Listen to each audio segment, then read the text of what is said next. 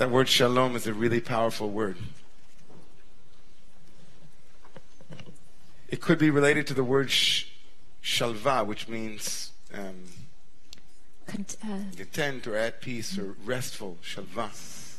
chill. chill.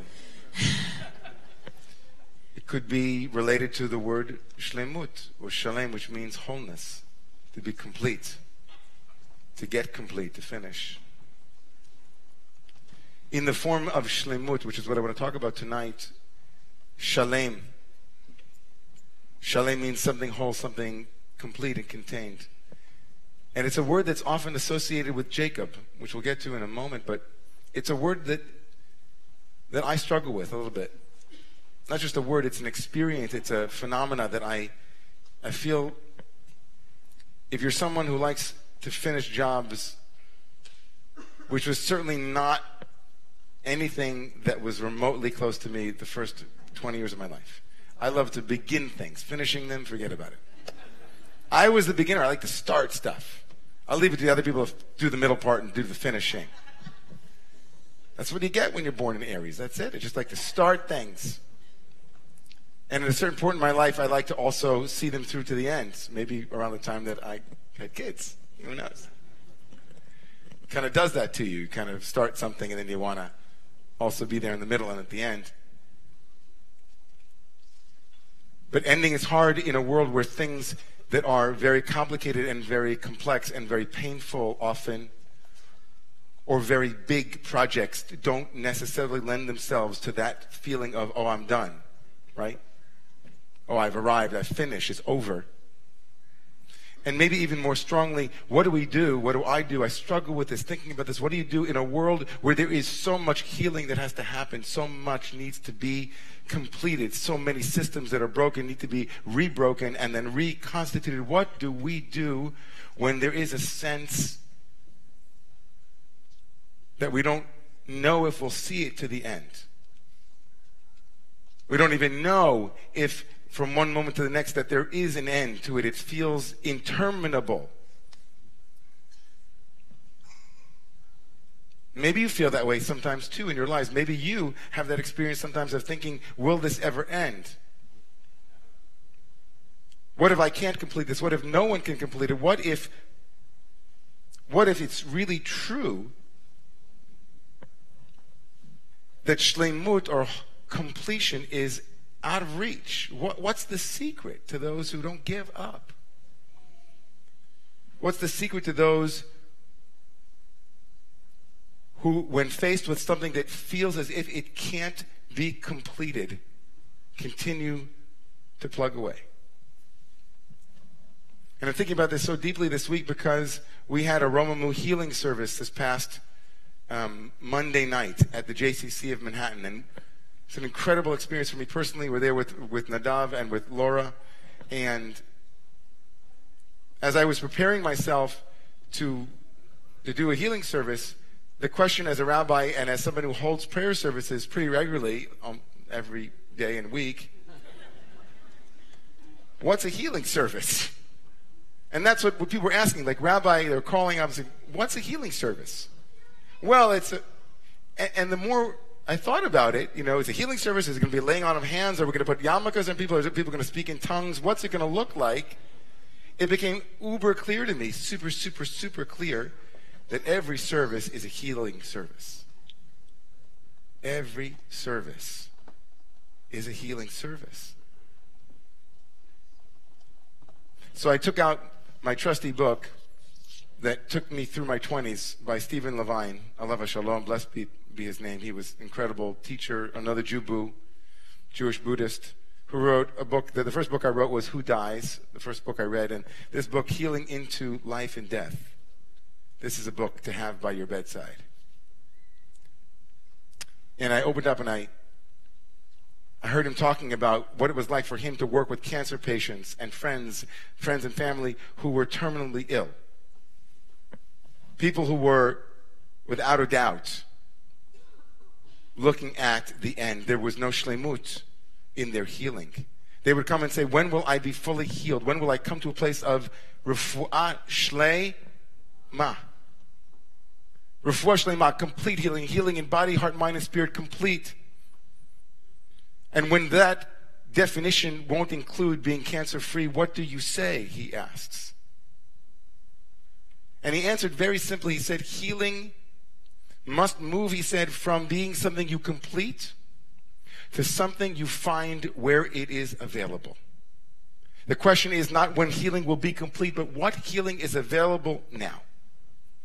What is the healing context in this moment? And we can't know. For any one person, what healing is being invited at that moment? What healing can be found now? What healing can be found now? And he walked into people's rooms and he said, What healing can be found right now? And he invited them into an exploration of their illness, an exploration of their pain and vulnerability, and asked them, invited them to reframe healing as completion, where you are completely healed, to healing as invitation to meet it where it is. Man, Jacob, our forefather Jacob, the patriarch Jacob, Yaakov knows this so well. And I said earlier that Jacob is associated with the word shalom or shalem. Vayavo Yaakov shalem. Jacob comes to a place called Sukkot. Shalem says the Torah tomorrow morning. He comes whole to a place called Sukkot. It's the only time the word shalom is used with the patriarch. It's with Jacob. And can you imagine? There is nothing about Jacob at that moment that is complete. In fact, a couple of verses before this, in the great wrestling match that Rabbi Meyer alluded to in the beautiful Emily Dickinson poem, Peniel, at a place called I Have Seen God Face to Face. Jacob has come face to face with that which he has been running away from his whole life, that which is behind him. It's the angel of something, some encounter, literally an encounter. They are face to face, and Jacob wrestles with something, someone.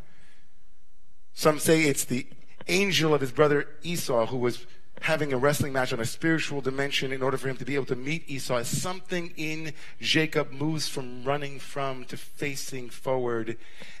And in that great moment of the wrestling, he gets wounded in the sciatic nerve. And then the Torah tells us,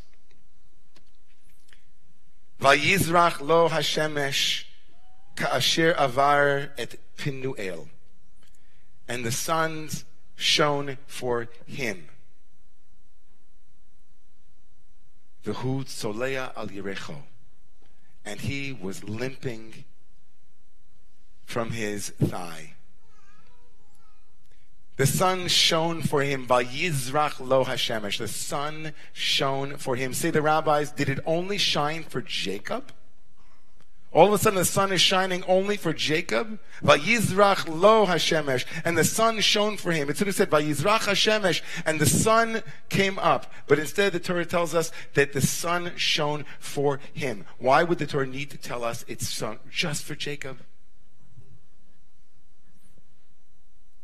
Says Rabbi Akiva, because at that moment the sun met him exactly where he was. Vayizrach lo Hashemesh, says Rabbi Akiva. Shemesh zaka umirapeh, bishvil oto hatzadik, bishvil oto refuah.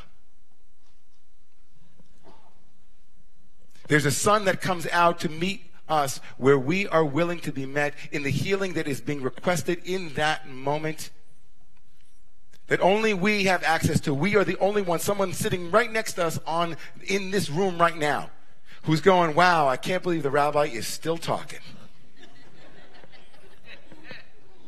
and right next to him, her, you, whom I know. Someone's having a healing. They've invited in a healing. Will it be a complete healing? No, Jacob's going to be limping for the rest of his life. That limp that is his actual gait, it's his actual honest place, but it's the healing that he invited in. His story is not over yet. He will still struggle with issues. He will still struggle with his own nature. He'll be Jacob and Israel, but something happens here in this moment that is absolutely radically significant. It is shalem, even if it is not shlemut. It is whole in this moment, even if it isn't complete. Healing in moments is significant. Relinquishing the idea that we will finish this work. My teacher, Reb Zalman, has a recording called Into Your Blessed Hands. And as he was coming to the end of his life, he made this meditation where he said, You know, there's so much more work to do in this world, God, but I leave it in your blessed hands. I did the work that I came to do. I invited the healing that I thought I could heal. I healed what I could. I was healed by what I could be healed by, and I let go of the notion that it could be completed or that it would be. It's not up to us to finish the work, but we're not free not to do it. Now, if you think about this in terms of our country, of our community, our country, every single week we feel as though is there going to be another revelation of something diseased in our culture? And there's a moment where we say to yourself, wow, could it get any worse? And that's like, yes, it could. Him too? That's the hashtag, him too. There's a healing going on in our country, and we don't know when it will be over. And with each day, there's another moment of healing that we invite in, and we say, This is a healing context. This small amount of healing will heal what needs to be healed. Shadow will come up. We will face what we have been running away from. And the Torah is telling us, Jacob is telling us, you know, there's a wholeness that comes in parts. There's a wholeness that comes in parts. There are minor victories. Each and every time I go home and there's a particular issue that I'm working with with my family or with my my constellation, there's a moment of vulnerability where I say to myself, is it going to be like this forever? You all know that moment of pain. You're in a conversation you've had one million times with your beloved partner. And the mind goes to that story and says, Will it always be like this? Is this going to be the same pattern of our conversation? I want it to be once and for all finished. It's done. We already fought that out. It's over. And there it comes again. So there's Jacob limping every time that happens. And the sun shone on him. It shone on the healing he needed at that moment. It would shine again for someone else differently in another moment.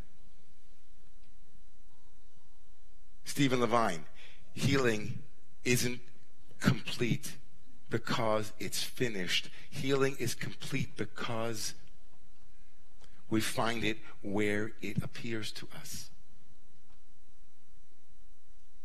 So while we're looking for the cure to every known disease and social and physical and everything else, we could walk by the healing that is needed on that street corner. The healing that was needed in that encounter in this shul. In our rush to finish the service, we might miss someone who needs service. In our rush to get where we need to go to finish what we need to finish, we might miss exactly what the sun was shining for in that moment. Thank God for Jacob. Thank God for the limp that was incomplete, but that pointed towards all of our vulnerabilities. All of those places in us that are in need of healing because every service is a healing. So, what needs to be healed in you? Tonight, tomorrow, next week? And what might be the very next invitation you send out to that healing? You are invited to a party. It's not to celebrate the completion of my healing, but the healing that I invited last Tuesday at 10:05. I found the sun there. It shone on me, for me. May the sun shine on all of us where it needs to shine. May healing proceed one invitation at a time. And may all of our services point towards that greater healing that we all yearn for. May it come soon. And we say, Amen. Amen. Please rise.